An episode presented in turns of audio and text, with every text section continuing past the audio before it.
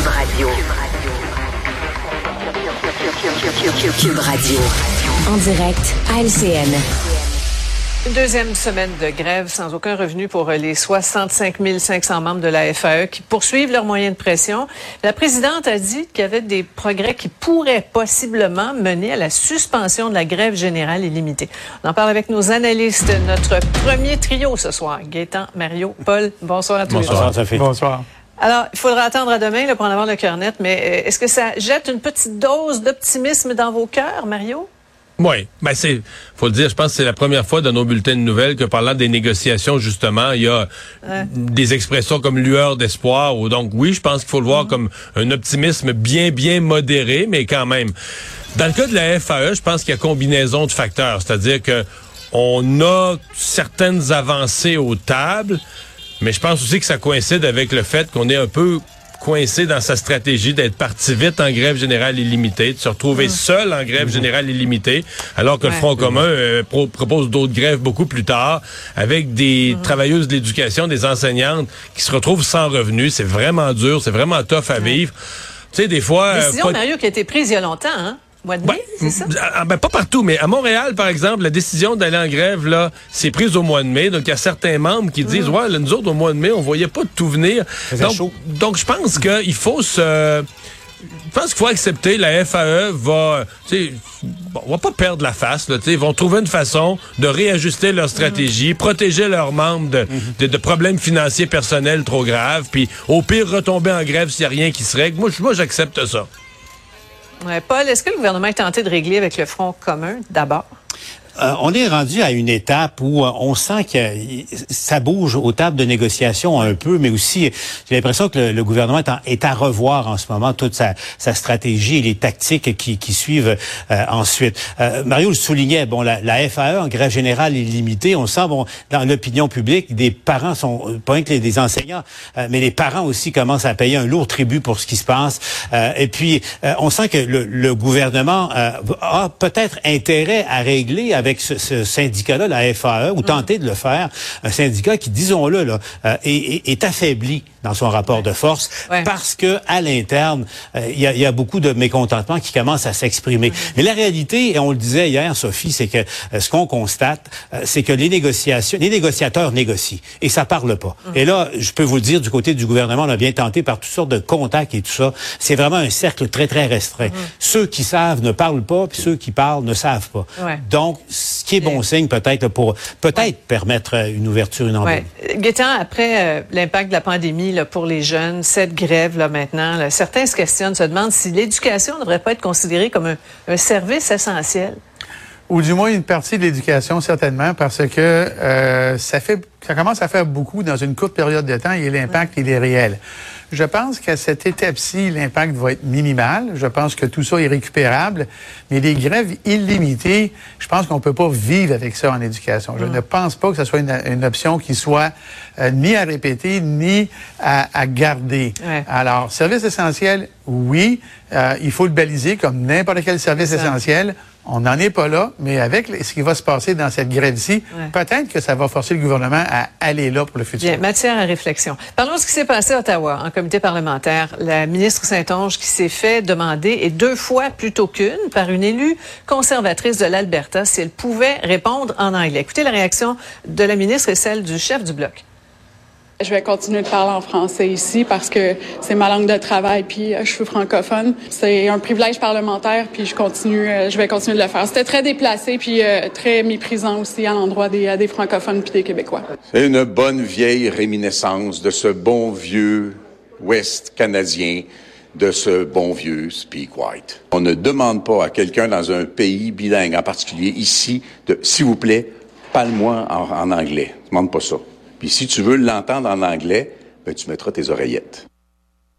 Bon, Rachel Thomas a fini par euh, offrir ses excuses dans une lettre à la présidente du comité, pas Mme Saint-Onge. Est-ce que ça s'appelle euh, s'excuser de, de reculons? C'est le moins qu'on puisse dire. Surtout, surtout, ce qui est, enfin, entre autres de fâchant, c'est que les contribuables paient des, des, dizaines de millions de dollars par année pour le service de traduction à la Chambre des communes, qui est particulièrement euh, efficace. Et puis, euh, c'est très embarrassant pour les conservateurs. Euh, Madame Thomas est députée de Lethbridge euh, en Alberta. je suis pas sûr que dans l'entourage de Pierre Poilievre, on est très content de ce, ce qu'elle a décidé de faire aujourd'hui. Ce qui amène aussi une autre question. Pourquoi les députés québécois feraient pas la même chose dès qu'un un ministre parle euh, mm-hmm. qu'en anglais. Euh, mm-hmm. je, serais, je, serais, curieux de voir la réponse du Canada et la réaction au Canada anglais si On n'a jamais ce réflexe-là. Je sais pas pourquoi, hein, Mario? Non, non, non. Mais de toute façon, euh, c'était complètement inacceptable. Puis la lettre d'excuse, là, en tout cas, moi, je pense pas me tromper en disant que c'est venu du cabinet du chef. là. C'est Pierre Poilievre. Ben les conservateurs, ça fait des années qu'au Québec, ça traîne dans le 18-19% puis sont pas capables d'avancer. C'est un peu comme un pneu qui vire dans le vide là, dans sa glace. Puis là, il commence à avoir un petit peu de grippe. Le 21, 22, 23% le pneu commence à mordre. Puis là, à ce moment-là, une députée fait une, affaire comme ça. C'est sûr que Pierre Poilievre devait se péter la tête de ses murs. Pour vrai, là, c'est certain que c'est son bureau qui a dit, écoute, là, tu vas t'excuser, puis vite, t'es garanti, là. As-tu 15 secondes, Gaétan? Oui, ben, c'est ça. C'est une intervention là, qui, qui a une très, un goût très amer, très mauvaise saveur. C'est nous sommes majoritaires, vous êtes minoritaires, adressez-vous à nous dans la langue de la majorité. Non. C'est bien non la réponse à ça. Voilà. Et les, les, députés conservateurs qui étaient allergiques aux caméras aujourd'hui. Oui. Euh, la décision d'Ottawa de ne pas accorder un méga contrat militaire à Bombardier fait bouillir beaucoup de monde au Québec. On en parle au retour. Autrement dit, Cube Radio. Alexandre, tu me parles du sommeil des pingouins. Voilà. Et, pas les pingouins de Pittsburgh, les, les, les, vrais, de vrais. J'espère que Sidney Crosby et sa bande dorment bien, mais c'est pas d'eux que je veux parler. C'est plutôt du manchot à jugulaire, là, qui fait partie de ces euh, nombreuses espèces de manchots, pingouins et autres qu'on peut retrouver en Antarctique. Et les scientifiques étudient depuis bien évidemment longtemps là, ce genre d'oiseaux-là. C'est que je rêve d'étudier. Moi, je, je, suis fasciné par les manchots. D'ailleurs, ils, me font, ils me font rire, ça n'a pas de bon sens. Là. Ah, c'est des beaux animaux, c'est hilarant. Au zoo d'Edimbourg, à tous les jours, là, ils font la parade des manchots. Ils font marcher, là, ils ont comme un petit promenade c'est à se rouler à terre. Ils sont tellement drôles. Ah, puis tu sais, c'est, c'est, c'est difficile de, de, comprendre comment des animaux si graciles dans l'eau, tu sais, agiles, habiles, ont l'air aussi, tu sais, patons sur la terre ferme. Mais c'est pas... Euh, ils ont toujours l'air de bonne humeur. Ils ont toujours l'air de bonne humeur, ils sont toujours bien habillés. Voilà, ça c'est ben bien important.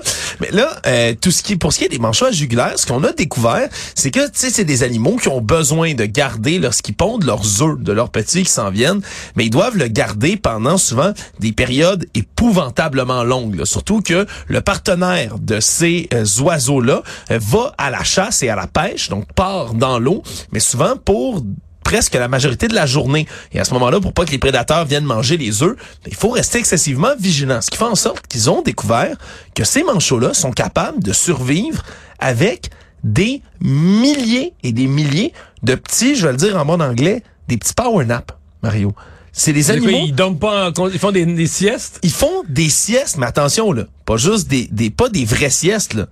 4 secondes de sieste. Au-dessus de 10 000 siestes de 4 secondes par jour. Et tout ça, c'est capable, de manière accumulée, de leur donner à peu près quasiment là, un 11 heures de sommeil, dépendamment des jours, là, pour être capable ben, de, de dormir efficacement et d'être quand même capable de surveiller Mais le donc, quand ils sont sur l'œuf, ils peuvent pas vraiment dormir. Il faut qu'ils restent semi-alerte. là. faut qu'ils restent semi-alerte, ce qui fait en sorte qu'ils ont étudié là, avec des électrodes et tout ben, le sommeil des manchots pour se rendre compte qu'ils ne tombent jamais dans le sommeil profond quand ils sont en train de couver leurs œufs. Ils vont faire, tu sais, quand tu, tu cognes des clous, encore une fois en bon québécois, ben eux vont cogner des clous 4, 5, 6 secondes, mais 10 000 fois dans la journée. Mais ça, c'est capable de leur donner un sommeil réparateur puis efficace, ce qui est assez exceptionnel. Merci. C'est ce que les zoologistes, les gens qui étudient les animaux se rendent compte de plus en plus. Dans le règne animal, le sommeil là, c'est tellement pas uniforme. Il y a des animaux qui sont capables de dormir là, des fois des énormes périodes, des très courtes périodes. Puis c'est le cas de ces manchots à jugulaire qui font comme des 10 000 petits power naps dans une journée.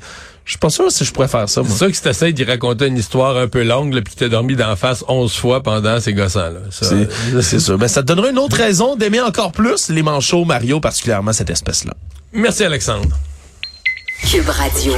Une autre vision de l'actualité.